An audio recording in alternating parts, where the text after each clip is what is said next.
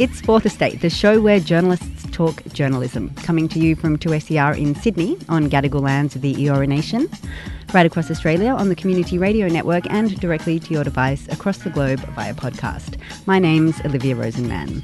Coming up, we'll discuss the controversial changes made to this year's Walkley Awards.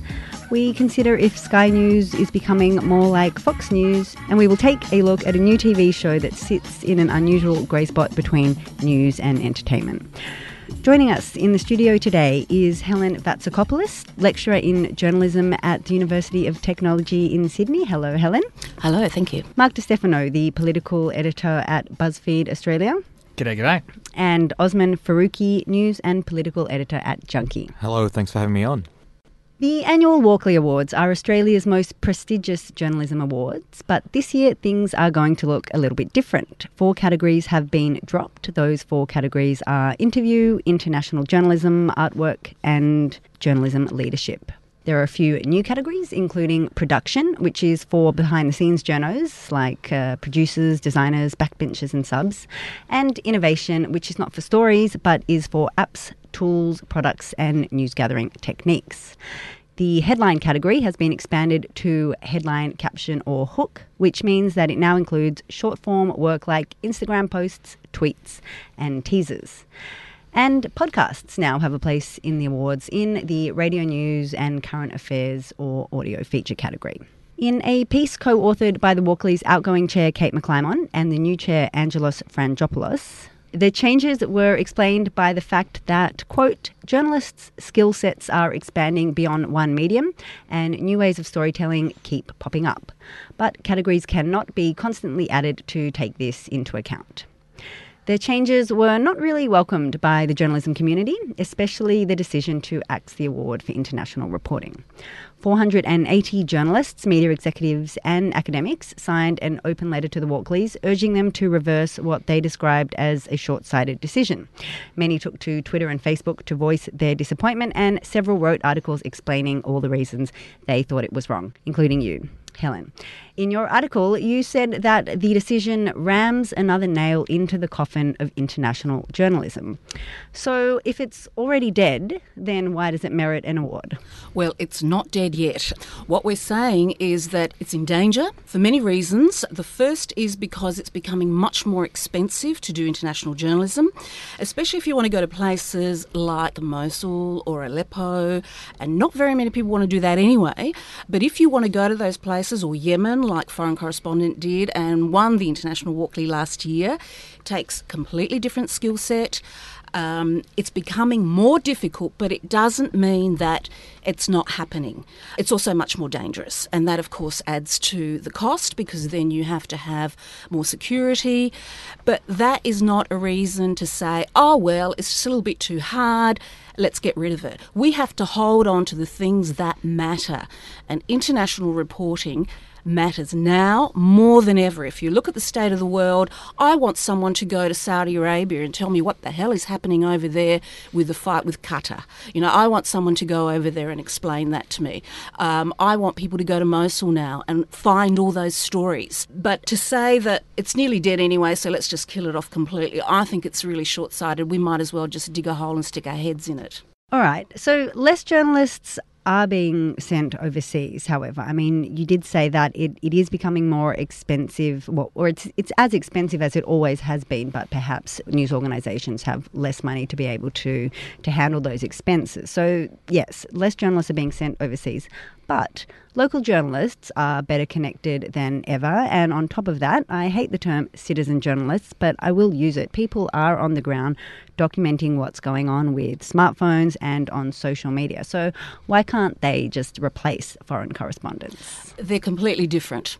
A month ago, I was at a panel discussion with the head of the ICRC, International Committee of the Red Cross, Yves D'accord. And one of the things he is ramming home here in Australia and all over the world is, where are you? Where are the international journalists that come from accredited and well-known organisations who can filter, and by that I mean they can actually get to the truth of the matter and analyse and contextualise and explain what is happening there. I would argue that the local people on the ground can do that to a certain extent. Citizen journalists, who are these people? There's a lot of propaganda out there, and I would much rather someone from the New York Times that I know, whose work I'm familiar with, or Foreign Correspondent, going to these places and coming out and contextualising and analysing. And this is what is missing. This is what the ICRC head said is missing. Where are you all? We need to encourage this even more rather than to say, oh, well, it's all over. And it just reminded me of that shot of Donald Trump at the G20 sitting by himself, you know, all lonesome, and everyone else is talking around him. He doesn't get it. He's not into international. It's not his thing. He just wants to make America great. So is that what we're supposed to be doing? I don't think so. Helen said it's difficult and it's dangerous. But why does a willingness to take risks merit recognition? Good question. I mean, I think I actually feel a bit sorry for the Walkleys in this situation, because Australia's media scene is kind of wonderfully insular. And whenever there are any changes to anything that happens, in particular the Walkleys, people get very, very fired up about it. And I'll answer your question in a second, but I think a lot of the changes that they've made have kind of been subsumed by this focus on the international reporting. I think the change in expanding the headline category to include things like social pushes and hooks is really, really smart, because that's how a lot of journalism is done these days. The point of a headline was to capture your attention. Now your attention is captured by what you see in a tweet or what you see on Facebook, what you see on Instagram, and acknowledging the work that a lot of people do to make those things really interesting is a great move. I don't know. So I signed the letter, and I kind of thought about it afterwards. Like, am I just jumping on, you know, an outrage machine to kind of stir up a bit of controversy? But the more I've thought about it, and there's been a couple of things this week that have convinced me why it's a bad move. And I agree with a lot of what Helen said. It's important for people to contextualise for Australian audiences what's going on, particularly in the Middle East at the moment. But bigger than that, Australia is militarily engaged in, I think, nearly half a dozen countries around the world. We're bombing Syria and Iraq right now, and our journalists and our media organisations that have the resources to cover those issues should be doing it. And when they break interesting stories, they should be acknowledged for that. I don't really buy the Walkley's line that, oh, this can just go into general reporting categories, because they've got a lot of different categories. They've just established an arts criticism category this year with the Pascal Prize merging into the Walkley Foundation. That's a good move. This week, there's been a story broken by the ABC national reporting team about allegations the SAS in Afghanistan killed a 14-year-old innocent civilian. That's a huge story that we should be finding out more about. And that kind of journalism deserves to be rewarded. It does involve taking risks. And I think, you know, news editors and managers and publishers might deny this, but I think when the Walkleys are considered this prestige award, what they choose to recognise or not recognise will have decisions, I think, in terms of where resources go. So I think it'd be disappointing if the big news outlets in particular that have got the resources to do this sort of stuff decided to not do it, because it would mean that they wouldn't get the Walkley Award, which they then couldn't use to drum up more support and bigger audiences. But do you think that that is really the reason that they're deciding not to do this kind of stuff, for fear of not being able to enter it in a Walkley? Or is it really purely a resource-driven decision? I don't think it's either one or the other. Like, I don't think news organisations make their decisions on what to resource purely on what the Walkley Award categories are. But news organisations also spend a lot of time crafting their entries because they want to win the awards, because when they do, it makes them look really, really good. And in this kind of news environment, you want to set yourself apart as much as possible. So if there isn't an award to win and you're already struggling to build the argument to fund it, I think that's like another reason against funding this sort of journalism. Mark, the 2017 Digital News Report found 60% of Australian audiences describe themselves as extremely interested in international news. So are news organisations that are pulling back from international reporting and downsizing their foreign bureaus, are they making a short-sighted decision? The simple answer, of course they are, and I think that the concern that every organisation is going through at the moment with commercial pressures and making decisions about what stories to commission and what stringers to pick up and what freelancers to throw money at, I think all of these things are flowing into us figuring out the world that we live in about 3 or 4 years' time, where the commercial environment's probably softened a little bit more, where we can figure it, where we've actually settled. And at the moment, we're in a bit of a set of flux where, you know, newspapers and TV stations are trying to figure out what they're going to look like in 5 to 10 years' time. I think that I just want to pick up on a few things that people have said already. Australian TV coros are actually some of the best in the world, which is the really interesting thing that, I mean, I think that we know that amongst the journalism community, but I think that maybe the general public don't realise that when Matt Brown from the ABC goes to the front line of ISIS and his package on his 40-minute foreign correspondent, actually it was probably Four Corners was done. It was probably some of the best 40 minutes of reporting that had been done in that space. And I have no doubt that the ABC then markets that story to other networks around the world.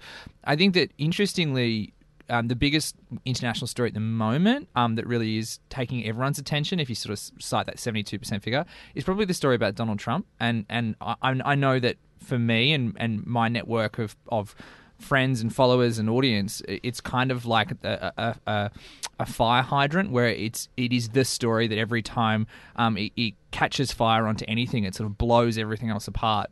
And I think there are just two instances recently where there's been some sort of impact was,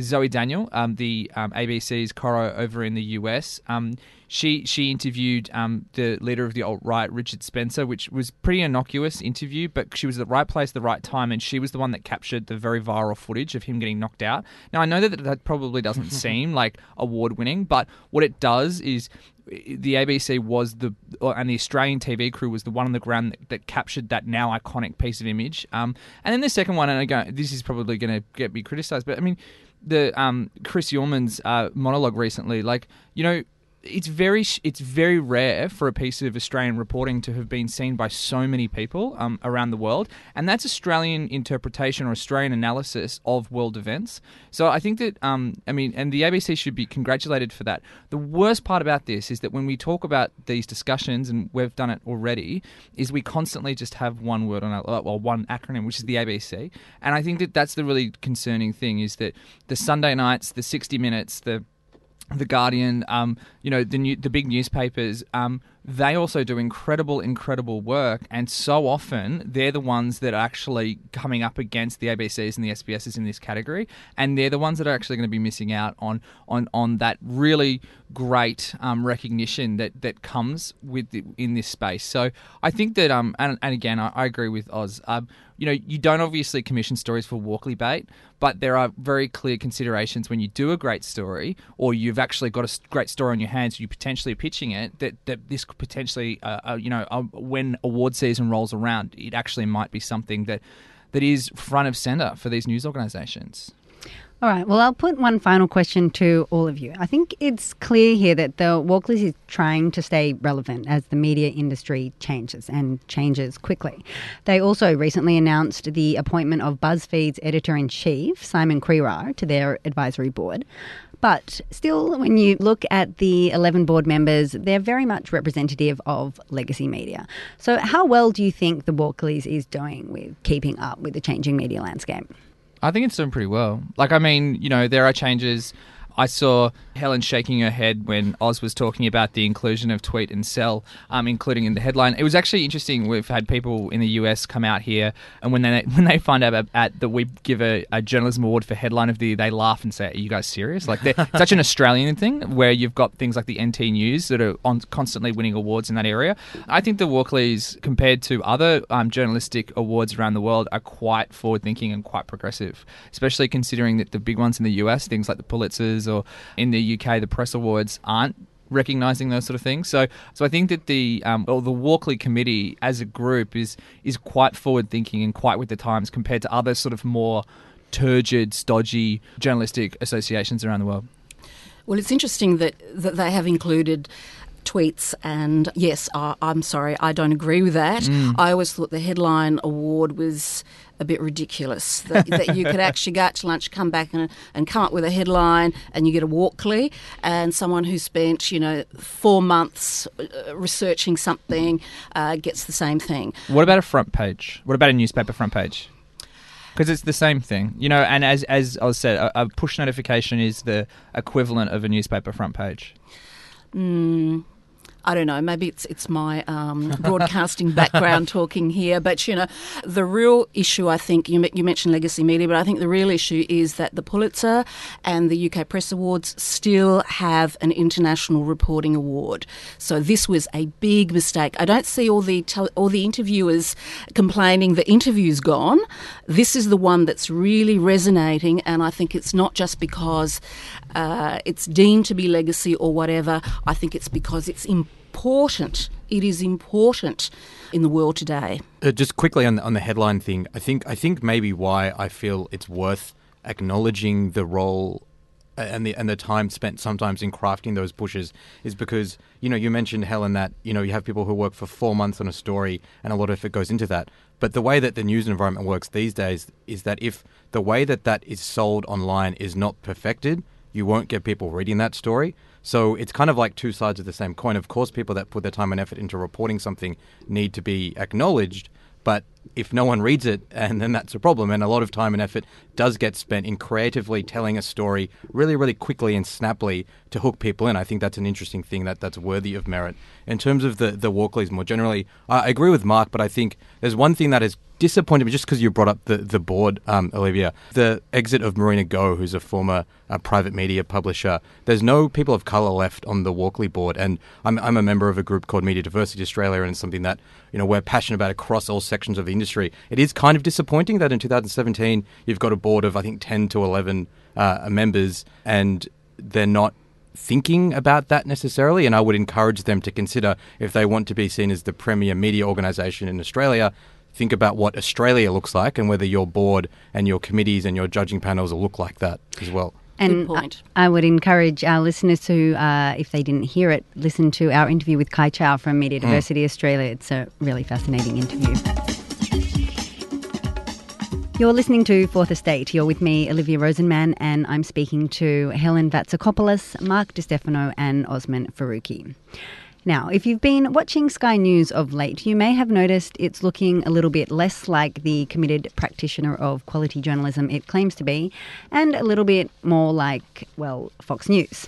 Especially in the evenings when, starting from 7 p.m, the channel shows up to 4 hours straight of hard-right commentators like Andrew Bolt and Paul Murray, who now gets 2 hours all to himself to broadcast what is often quite vitriolic commentary, such as a recent 6-minute tirade about the Minister for Defence Industry, Christopher Pine, that was highlighted by media watchers Paul Barry, in which he calls Pine a wanker, an asshole, pissweak and more. Barry asked his audience to imagine what the response would have been from the News Corp press if ABC had broadcast something like that. Mark, you published an article this week on the topic, and you spoke to several former and current Sky News reporters who voiced their dismay for what is happening at the channel. Sky News was fully acquired by News Corp at the end of 2016, so there's an obvious connection to be made here with the increase in right-wing coverage. Is it a simple case of cause and effect? No, it isn't. And Angelos, who we did talk about in the first segment, he's the CEO of Sky News, very, very popular internally, personally, on the ground. His reporters love him, as do the presenters. And I should say, for this article, I did speak to about a dozen reporters who were on the news side, and I think that there's that real difference, and there's a quote in my piece where one of the reporters told me that it's kind of like Frankenstein's monster comes out at 7 p.m. because really, I mean, this is important. Like between 6 a.m. and 7 p.m, it's probably the most impactful, important journalistic TV platform in the country. So many of the voices that you see in the news that night have been interviewed during the day. You've got David Spears, who in my mind is the premier interviewer in the country and has the ability to turn ministers and the Prime Minister to water in the course of an interview. It is that case of once 7 p.m. hits, you've got Andrew Bolt, you've then got a weird hour between 8 and 9, which is like a rotating one, and then between 9 and 11, Paul Murray, and between 11 and 12, you've got this It's a really weird show hosted by Chris Kenny, where he has fellow News Corp people on to talk about what's in the News Corp papers the next day, and it really does. I mean, this should be said though, on those panel shows, it really is just constant talk. On those panel shows, they do have left-wing voices, they do have progressive voices, they do have Labor people on, but the overwhelming majority of those monologues and the stuff that they try to push out onto online does come from the more conservative side of politics, and it takes on this tinge of really unhinged, rambling monologues. Paul Murray is an amazing case study, and I tell you what, if you did a study of his progression of politics, his personal progression through the years would be interesting, because now he opens his show with these 6 to 10 minute rants. Completely, he doesn't look at the auto cue, doesn't write scripts, and they're just all off the top of his head.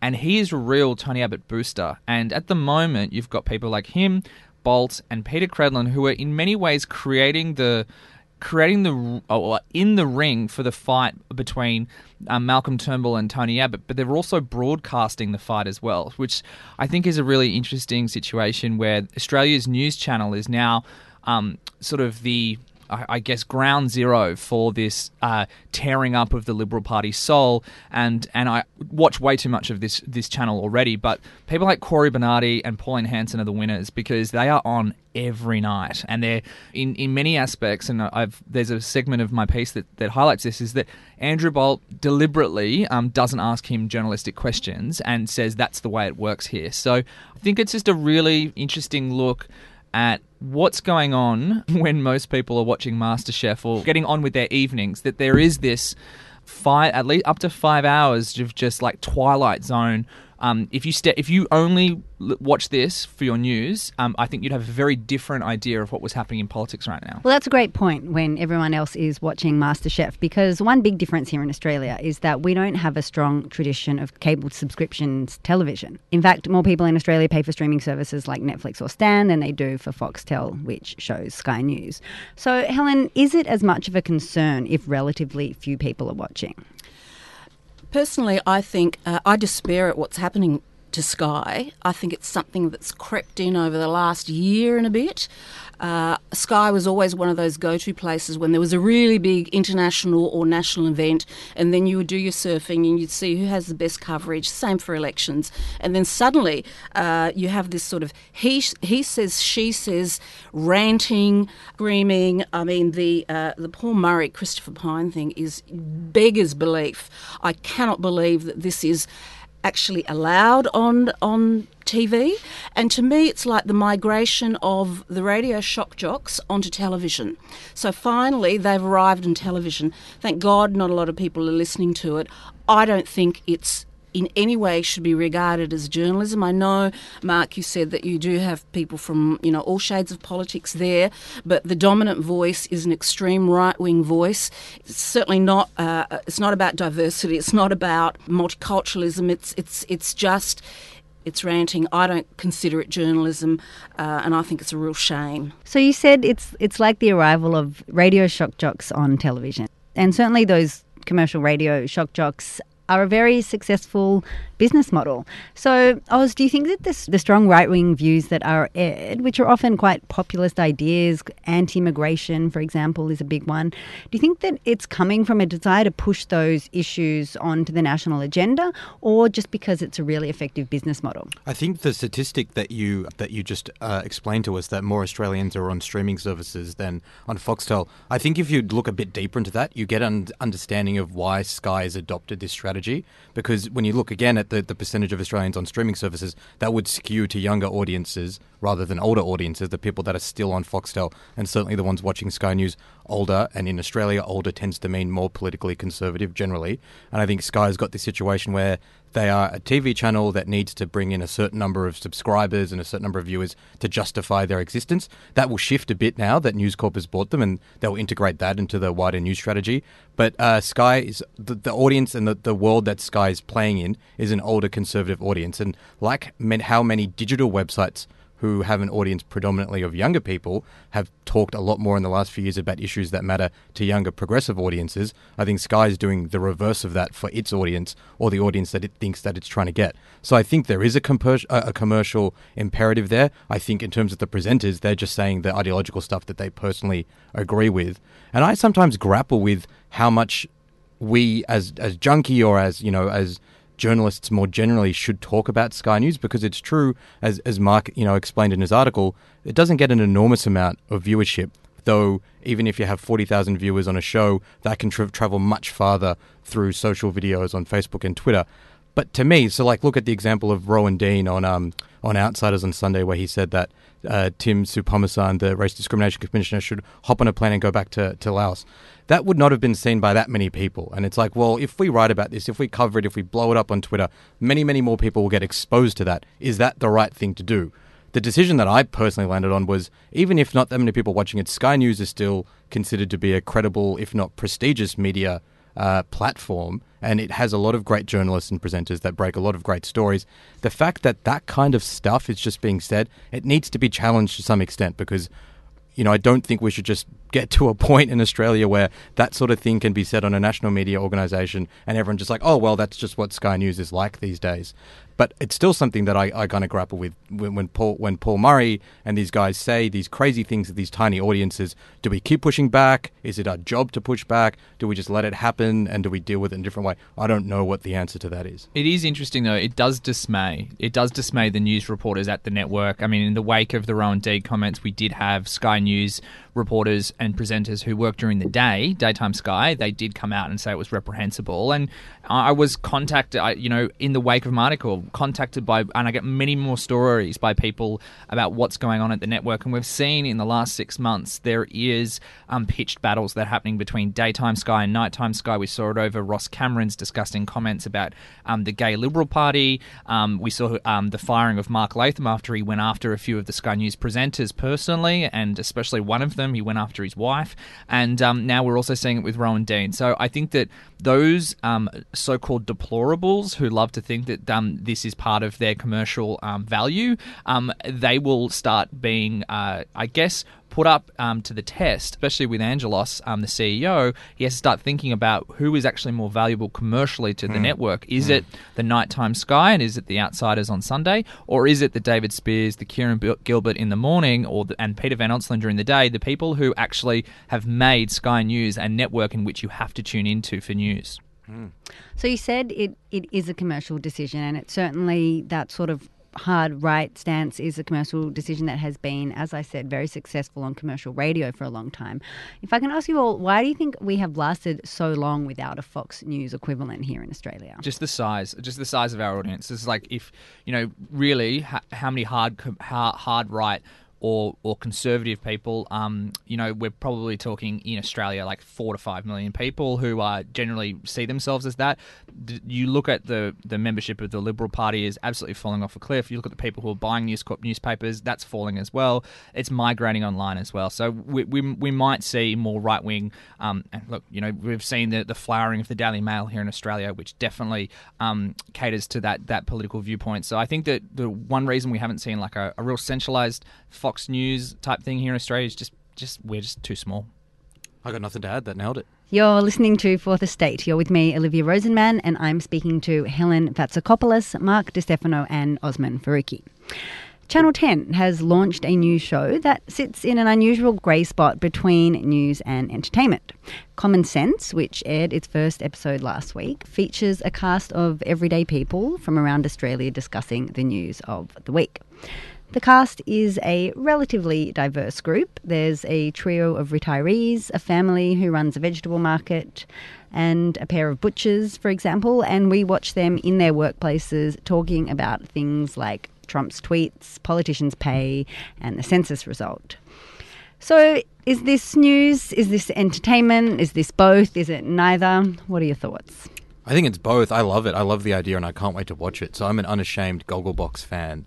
I just think it's really, like, Gogglebox is such a great show for a TV network to produce because it costs nothing, like the Sky shows, but you get this kind of weird voyeuristic, you know, perspective on what normal people, you know, in quotation marks, are doing with their lives.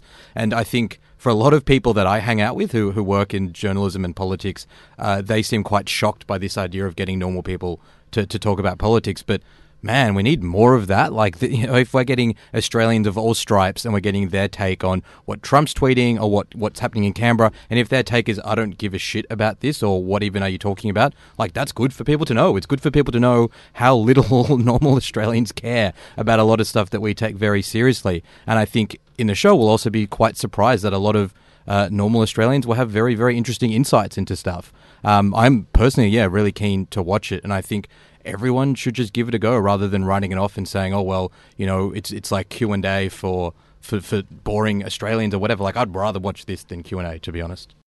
Do you think, Helen, the show might inspire people who don't consume much news to start reading the newspaper or engaging more with news?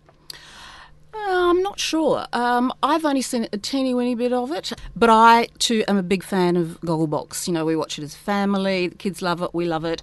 And one of the wonderful things about Gogglebox that I found as a journalist is that the people who used to comment on news when it was on Gogglebox, when they used to watch the news, were a lot smarter than the executives of the television stations think they are. Mm. I mean, their perceptions of certain things were so spot on. And I remember, for example, Channel 7 had a special one night, and it was on a cruise, a big cruise ship, and they had their celebrities on, and everything was fab. But in reality, it wasn't fab. People had food poisoning and all sorts of things. And they picked up on it. And they said, aren't these the celebrities? Did they get paid to do this? So, you know, they are not stupid. The viewer is not stupid. And that was one of the wonderful things about Gogglebox. You know, when they see Annabelle Crabb with politicians cooking, they said the same thing. What sort of a show is this? You know, I know that politician. Is that they trying to humanise that politician? I thought they were so spot on. So I look forward to this. And maybe a few more executives and even people who run the news should watch those sort of things and realise that, you know, if you dumb down and if you consider everybody to be, you know, the hoi polloi, then you're wrong. You know, people are a lot more perceptive than you give them credit for.